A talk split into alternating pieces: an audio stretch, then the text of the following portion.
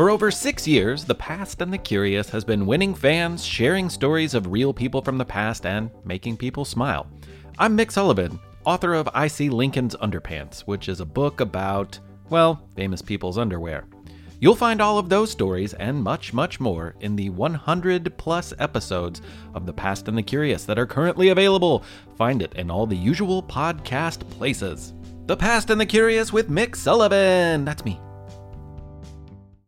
Soundsington Media. Hey, Brian, what is space? Good question, Meredith.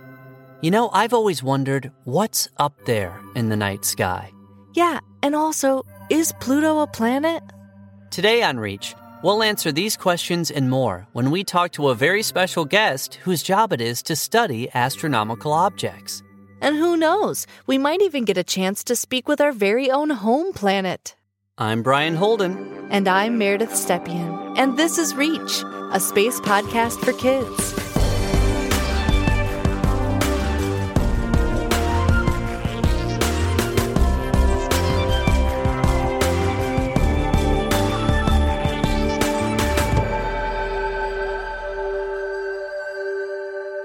To our first episode of Reach, a space podcast for kids. We're going to touch on so many exciting topics this season, from answering questions like whatever happened to Pluto to how do you become an astronaut, and even some of the more important questions like how do you actually live in space, and what are the ethics of space exploration. And if we're going to be talking about space on this show, first we need to know what space is. So, we asked some of our friends to help by asking the simple question What is space? To me, space is a place or a thing that is full of infinite possibilities. And it's sort of this area that's just beyond our reach, at least most of it is. And it represents how much we have to learn about the universe and ourselves. When I think of space, I think of that feeling I get when I lay on the grass and I look up at the starry sky and I think, whoa, that goes on forever. Here's what our listeners said when we asked the question, What is space? In space, there is a lot of planets and probably a bunch more that we don't know yet. Space is a place that's not on Earth. a place that's above the clouds. Space contains many different things planets, stars, galaxies, including the Milky Way.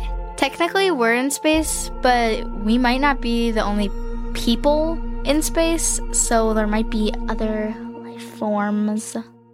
So many great answers and ideas. And this week, we were lucky enough to talk with a real life expert working in the field of astronomy to help us learn more about space. This week, we're thrilled to be joined by Aaron Geller, who's an astronomer at the Adler Planetarium and Northwestern University. Aaron, thanks so much for joining us on Reach. Before we get started, can you tell us a bit about what you do? Well, for my job, I'm an astronomer and I work at the Adler Planetarium and also Northwestern University. I should say I'm also a father with two young kids and I love spending time with them. So, you know, get the whole person in there. So, for my job, I study stars and planets. And that means that I sometimes spend time at telescopes or I work with images and photos from telescopes and I use computers a lot to uh, explore those images.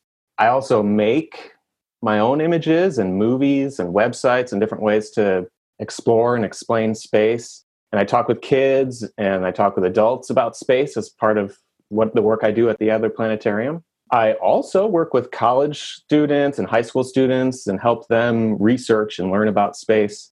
You answered this a little bit already, I think, but let's get a more in-depth answer of what does an astronomer do, or what do you as an astronomer do? Yeah, so that's a great question. Uh, an astronomer is someone who's interested in studying space. And astronomers like me and, and like other astronomers, we spend time looking out of telescopes. So, like for instance, sometimes I've traveled to telescopes in Arizona or telescopes in Chile. Um, but there's telescopes all around the world that people travel to to look at objects in space, like for instance, stars and planets. That's what I'm most interested in. Um, but we also use computers a lot. So being an astronomer usually means that you're very good at working with computers and we use these computers to study these images and pictures that we take from telescopes. Uh, it's actually really amazing what kind of information you can get just from an image of an object in space. So, for instance, you could learn how fast an object is moving in the sky, or how far away it is, or what kind of materials make up that object just from you know looking at images and, and different data that you get from telescopes. Many astronomers also will work with computers to create computer based models and simulations of these things that are in space so we can understand, for instance, how they change in time, like how they change over millions and billions of years. I also I, I read somewhere that uh, astronomers are time travelers because some of the objects in space that we observe they're so far away uh, that we're seeing the light they emitted billions of years ago. It's only reaching us now. Um, and you know, though that's a that's a very romantic turn of phrase, it's also true. It is true. That was one of my favorite things about working at the planetarium was communicating that information to to guests. You know, like the light we're seeing from this star is 400 years old.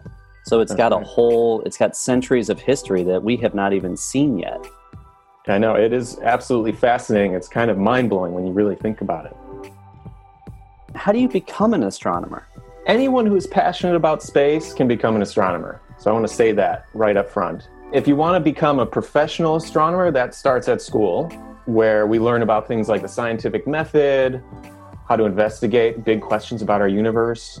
And professional astronomers continue on to get their PhDs. So that's a that's a lot of schooling and it's a lot of fun.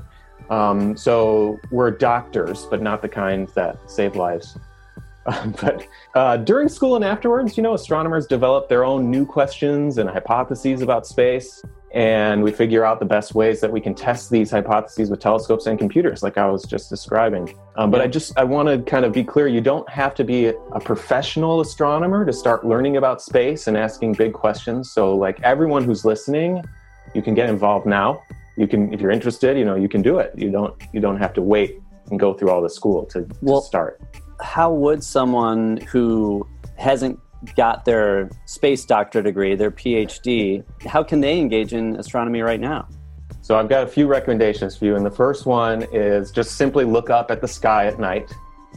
You know, not everybody does this. And I know a lot of people, you know, you need to go to bed, right? You can't be up all hours of the night, but maybe on a special night, you know, maybe when there's a new moon, meaning that the moon is going to not be in the sky at night, so it's very dark. You can go outside and, and maybe with your parents and look up and just see what you see. Or maybe even on a night when there is a big moon, go out there and actually look at the moon. Okay, so go up there and ma- go outside, look out at the sky. That might give you some questions. There's great books. Maybe you want to read some books, um, and you know, start asking questions. And one, actually, as long as we're talking about this, let me make a plug. One of the great ways that everyone can get involved in in astronomy or really almost any science is through a website that is called Zooniverse. That is a place where scientists and and researchers connect with the public, with kids, with adults, with people of all ages to help really make research possible. So, for instance, there might be lots of telescope images of galaxies, like millions of images of galaxies that the astronomers cannot look at themselves, but someone needs to look at them to understand what's going on. And so they get put on this website, Zooniverse, and everybody can go, including all of you listening, can go and look at those images and help the astronomers figure out all the mysteries about these galaxies. Yes, the astronomers need your help. All right, well, let's zoom out a little bit. Let's ask a common question that we get all the time What is space? Can you help us define what space really is? I can try. Space is the stuff in between stars and planets. Let's start there. So, like for instance, if you were able to fly high enough off of the Earth's surface, like maybe on top of a powerful rocket, you will reach space. And if you look up at night and you see the stars, you see the moon, or you see, um, you know, the International Space Station, maybe you're really lucky, you see that little point of light moving across the sky. You're looking at objects in space. So you, you can actually, it's kind of fun. You can think of Earth itself as a giant spaceship that we are all riding on and flying through space. It's taking us around the sun once every year. And that Earth and our sun is all moving through our galaxy. So let me So- actually let me back up just a, a minute because I gave a lot of terms. I think it's always good to kind of define these terms. So I talked about planets and stars and galaxy. uh, and I know that many of the listeners may not know exactly what all these things are. So sometimes it's helpful to think a little bit about a little bit about the size of things to understand these terms. So we live on a planet. That planet is called Earth, and that Earth is, you know, our planet is moving through space. It's orbiting around a star, which we in our star we call the sun. And that star, our sun, is actually like a hundred times larger in diameter than the size of the Earth. So it's really, really big. It looks small in the sky to us, although you know, don't ever look directly at the sun. but you know that it's it looks kind of small in the sky. It doesn't look much bigger than the Earth, but it sm- looks small because it's really far away. Uh, but our sun is just one of billions of other stars that make up our galaxy. Our galaxy we call the Milky Way. You've probably seen other stars in the night sky. They look like really small little points of light, but they're actually, if you got right up next to them, they're the same size or even bigger than our sun. They're just really, really far away from the Earth. And if you're lucky enough to live somewhere really dark, then at night you may have seen even a band of many, many stars stretching across the sky. That's our galaxy. That's the Milky Way that you get to see if you're really lucky. You know, many people in Chicago and where I'm from really don't get to see this at night because there's a lot of lights around the city. But if you go somewhere really far away from the city, you can actually see that band of light that is the Milky Way. The Milky Way is actually a huge, much, much bigger than our solar system. And even so, our galaxy, the Milky Way, is just one of billions of galaxies that make up our gigantic universe. And space includes all of that. It includes the planets, the stars, it includes our Milky Way galaxy and other galaxies. That's right. I mean, space is sp- filled with all these objects, all these big objects. You know, it's also filled with small things like atoms, molecules, dust, even mysterious stuff like dark matter. My personal favorite, of course, are the stars and planets. That's what I study. So, when we look up into the night sky, what are we really seeing? Yeah, so there are a lot of things you can see in the night sky if you spend the time to look. How about I talk a little bit about the moon? Because that's something that everybody can see, no matter where you are. If you go out at the right time of night, you can see the moon. And I bet that most people listening have seen the moon, but I wonder how carefully you've looked at the moon. Right? There are craters on the surface of the moon. Have you ever seen those? These are little dark spots that you might see, circular kind of dark spots.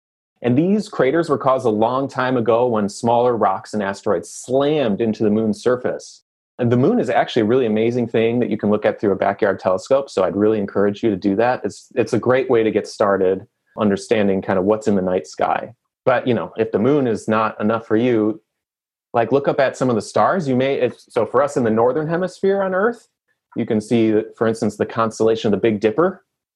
And so when you if you see that, you look up in the sky, you are looking at stars that are about about a 100 light years away from us this is kind of like what you were saying, Brian. These are stars that you, that the light that you're seeing from them is 100 years old. You're basically looking back in time. I want to hit on something you said. You said for us in the northern hemisphere. So does that mean that the way you view the sky changes depending on where you live? Absolutely. So there are things that we see in the like if you live in Chicago or you live in the northern hemisphere of Earth, we see things that people that live in the southern hemisphere, so like Australia, for instance, uh, they do not see. And the opposite is true. So, for instance, um, in Australia and anywhere in the southern hemisphere, you can see two really beautiful other galaxies that are actually kind of large in the sky. They're called the, the Large and Small Magellanic Clouds. They're nearby galaxies to us. They have kind of an irregular shape, but they're kind of fuzzy, bright objects in the sky that we in Chicago, we don't get to see those. But if you, you know, travel down to the south, you can. How big is space? So space is huge. It's covering basically everything that we know about. Well, it's covering everything that we know about in the universe. We kind of think of space as, like I was saying, it's like the stuff in between the bright things that we see outside, like stars and planets in the night sky. And uh, the interesting thing, one of the interesting things about space is that it's pretty much constantly expanding.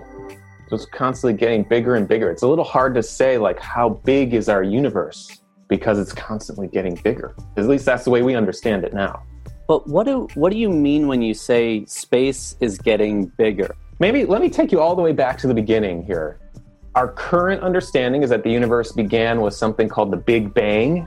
You may have heard of this before. And this was at the start, everything in our universe that we know of today was all really compact, really tightly packed together. And it didn't look anything like it does today. It was basically little atoms and the little pieces that make up atoms all packed together. And then something happened that sparked this big bang uh, where everything basically began moving away from each other.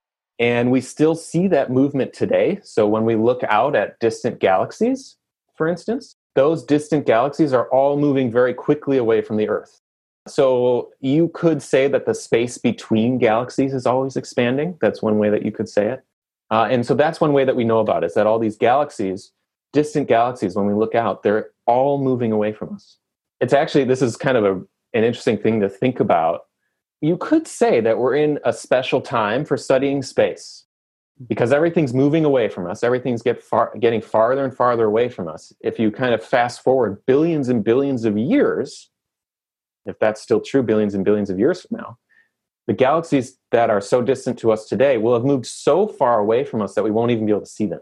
So we wouldn't even be able to learn the things that we know today about those distant galaxies and the early stages of the universe. So, like some civilization that's born billions of years from now, it might not have our history, might have a totally different understanding of the universe and of astronomy than we do.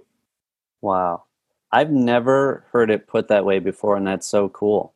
Is that the things that we're learning right now, only we can learn. And so it makes it very important that we learn as much as we can and and set it down for people that are going to be learning things in the future so they can know the things that they that they they have no way of knowing. That's uh, absolutely right. Wow, yeah, that's that is an amazing thing to think about. Yeah, so I mean, that's that's part of why it's so fun to be a scientist and be an astronomer is because you get to investigate these questions. You get to contribute to the discoveries that are happening now, and you get to keep a record of that for the next generation, the generation after that, so they can build on our knowledge. Let me ask a few other questions before we wrap up here. First of all, is Pluto a planet? That is a great question, and we get asked that. I get asked that a lot, and you know, astronomers do. So the formal answer is no. Pluto is not a planet. Ooh. Yes, I know. It's a it's a controversial topic, but uh, instead we call it a dwarf planet. When I was growing up, we still called Pluto a planet, and you know, I like Pluto. But with more sensitive observations that we have now of the outer part of our solar system, we've learned that there are actually a bunch of dwarf planets that are similar in size and orbit to Pluto. So Pluto is actually not unique. It has not been able to clear out all these dwarf planets and asteroids and rocks that are in its orbit. On the other hand, Earth and all the other planets in our solar system have been able to do that. And so that's one distinction that, that makes Pluto not get the term planet anymore. So basically, astronomers decided to change how we talk about Pluto to make things a little simpler and how we catalog all these other new Pluto like objects, dwarf planets in the outer solar system. But I don't want to leave it just at that because Pluto is actually really fascinating. There was a satellite that flew by Pluto a few years ago. It was called New Horizons. And it took the most detailed pictures we've ever seen of Pluto and I remember when I was a kid and learning about Pluto, like the best pictures we had were essentially like a fuzzy little circle on the sky. And now we have pictures that show craters on the surface and actually some strange smooth regions on the surface, as if there were like liquid oceans or volcanic activity or something like that that could erase the craters. And that's strange because we don't expect liquid water or volcanic activity on Pluto. And we also learned that Pluto has an atmosphere and that's also surprising because Pluto is actually very small and, and, it's hard to hold on to an atmosphere for a small planet. Uh, but what's even cooler about this is that Pluto is one of the only four bodies in our solar system that has an atmosphere with nitrogen. And you know, some of you listeners might know this, but the others are there are two moons around other planets, and the other object is Earth. Really? Yes. So Pluto is a kindred spirit in that way. Yeah, you know, I mean, the more we study about Pluto, the more we get interested in all the great and cool things about Pluto. And you know, the same is true about all the planets. You say that you like to study planets and stars. But to put it very simply, or to ask very simply, But how can you study planets and stars without going to them? And that's the beauty of modern telescopes and also the beauty of computers for that matter. So you can study lots of things that are so far away. I mean, we've learned a lot about um, even objects in our solar system that we haven't been able to travel to because we've been able to look at them with telescopes. But to look even further, you know, we at this point with our technology cannot hope to travel to another star, but we can look at them with telescopes and we can use those telescopes, we can use those images that we get to study, for instance, what are the molecules on the outside of the star? Or does this star that we look at with our eye and we actually see it in the sky, it looks like one little point of light in the sky. But when we look at it with the telescope, we might see, hey, it actually has a companion, a second star, or maybe it's three stars. Maybe one of those stars actually has a planet around it. And some of the ways that we can see this is maybe by kind of the wobble that the stars kind of pull on each other. We can see it on the motion of the stars. Or we can maybe see when a star or a planet passes in front of each other with respect to our line of sight to it from the Earth. We can see that the light dims a little bit. So we can use these images and we can watch these stars over time and we can study them and we can understand kind of do they have families? You know, do the stars live together? Do, are there many planets around the star that looks kind of like our solar system or does it look very different from our solar system? And it turns out that actually there are, you know, like I said, there are billions of stars in our galaxy. Many of those stars have planets around them. Some of those planets are kind of similar to Earth. But in general, those solar systems, those exoplanet systems, if you want to use the term, around other stars look really different from our solar system. So there's a really kind of diverse group of planets that are out there, and we're only beginning to understand them. And this is really some of the exciting time right now. This is some of the exciting things that you know you all could get involved in and studying all these new planets that we're discovering. Aaron, thanks again so much for joining us on Reach. Brian, since we're going to be talking so much about space and things that are super far away, we might want to first get to know our own home planet. Good call. Did you know that scientists have calculated that the Earth is about 4.54 billion years old? That's right. And about 71% of the Earth is covered in water, mostly by oceans, lakes, and rivers. The remaining 29% is covered by land. And we have a surprise for you all. This week on Reach, we are lucky to be joined by Planet Earth for a segment we call Did You Know? Planet Earth, thanks so much for joining us on Reach. If you have a minute, and I'm guessing you do, we'd love to hear some facts about our home planet. Thanks so much for having me. Did you know that my name, Earth, is a Germanic word meaning the ground? Or that I'm the largest of the four planets closest to the Sun? All of us are made of rock and metal. And I'm the only place we know of, so far, that's inhabited by living things. living things. And the only place with liquid water on the surface. So refreshing. Wow, that's fascinating. So, Meredith and I love so many things about our planet, I love the snacks. but we're interested in what you love. What are your favorite things about Earth? Or you? Hmm. That's a good question. Probably all of the living things that call me home. You know, I tried counting all of them a few different times, but it's really hard because life keeps evolving, which means new species are being created. But then the other side of that is extinction. It's really sad to watch the last of a species disappear forever. And lately, that's been happening more and more. But sometimes I hear these creatures called humans talking about extinction. And a lot of them want to save their fellow living things from extinction. And the smaller humans, I've heard them called kids, some of them really care about me and the things living on me. And that makes me really happy. Truly enlightening. Gotta be honest, Meredith, I never thought we'd actually talk to the actual Earth. I mean, I know we live here, but this is awesome. Planet Earth, thanks so much for joining us this week on Did You Know? Anytime. And thanks for having me. If you ever want to have me back on the show, well, you know where to find me. So, as we start to define what space really is, this week's activity and resources come to us from the great Aaron Geller, who spoke a few minutes ago. Check out our show notes for the history of the Pleiades star cluster, information about asteroids and meteorites, and an interactive exoplanet adventure. And for all you emerging scientists and space explorers, we have a homework assignment for you. Homework? Kind of like an art project.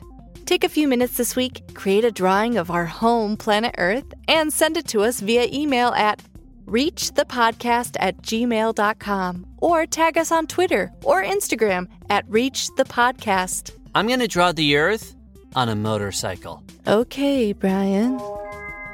So, next week we have something cool in store. That's right. Along with our main episodes of Reach, we'll be sharing shorter episode segments called Reaching Out, where we'll be answering your questions about anything relating to space. So, if you have a question that we didn't get to, get your parents' permission and give us a call at 312 248 3402. All you have to do is leave us a message with your first name, where you're from, and your question for a chance to be featured in an upcoming episode. We can also accept your questions via email. Just send us your first name, where you're from, and what question you'd like answered to reachthepodcast at gmail.com. Speaking of emails, Meredith, did you get my email from last week? I did. So, are you going to respond? Potentially. Before we say goodbye, let's review some things we learned. I learned that space is getting bigger and bigger, and it's already huge. It's that the way we view the stars right now is unique to us, the people of 2020. We need to pass down our knowledge to future generations who may not be able to see things the way that we do now. Also, our guest made a lot of great recommendations for online resources, which are also available in our show notes. We want to acknowledge that not everyone has access to computers or the internet, and if you're unable to get online, did you know that many local libraries have publicly available internet access? It's true. Thanks for joining us for Reach, a space podcast for kids. We're your hosts, Meredith Stepien and Brian Holden. This episode of Reach was written by Sandy Marshall with Nate DuFort, Meredith Stepien, and Brian Holden. Reach is produced by Sandy Marshall and Nate DuFort and edited by Nate DuFort. Our theme song and additional music was composed by Jesse Case. Our logo was created by Steven Lyons. And we'd like to offer a very special thanks to Aaron Geller, astronomer at the Adler Planetarium and Northwestern University. For more information on Aaron's work, please visit the link in our show notes. Planet Earth was played by the amazing Dania Ramos, who's the series creator and head writer of Timestorm by Cocotazo Media and TRAX from PRX. Check it out at www.cocotazomedia.com or wherever you get your podcasts. And a big thanks this week to our Reach Learning community for the excellent questions and thought starters, Blythe and Bella.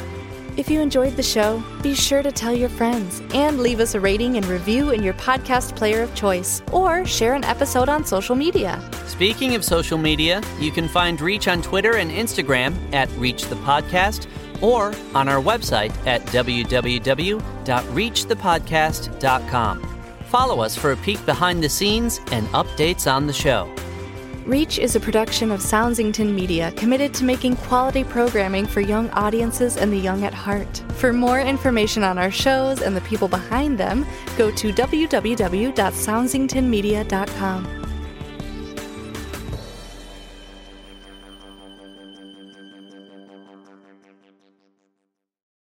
Have you ever wished that you had a direct line to your pediatrician to ask all the questions that constantly crop up while parenting? We sure have. That's why we launched the Bites of Health podcast. Every morning, we'll answer a commonly asked pediatric question in five minutes or less. You can tune in while you're making your second cup of coffee or from the school drop off line. So be sure to tune in to Bites of Health, streaming now.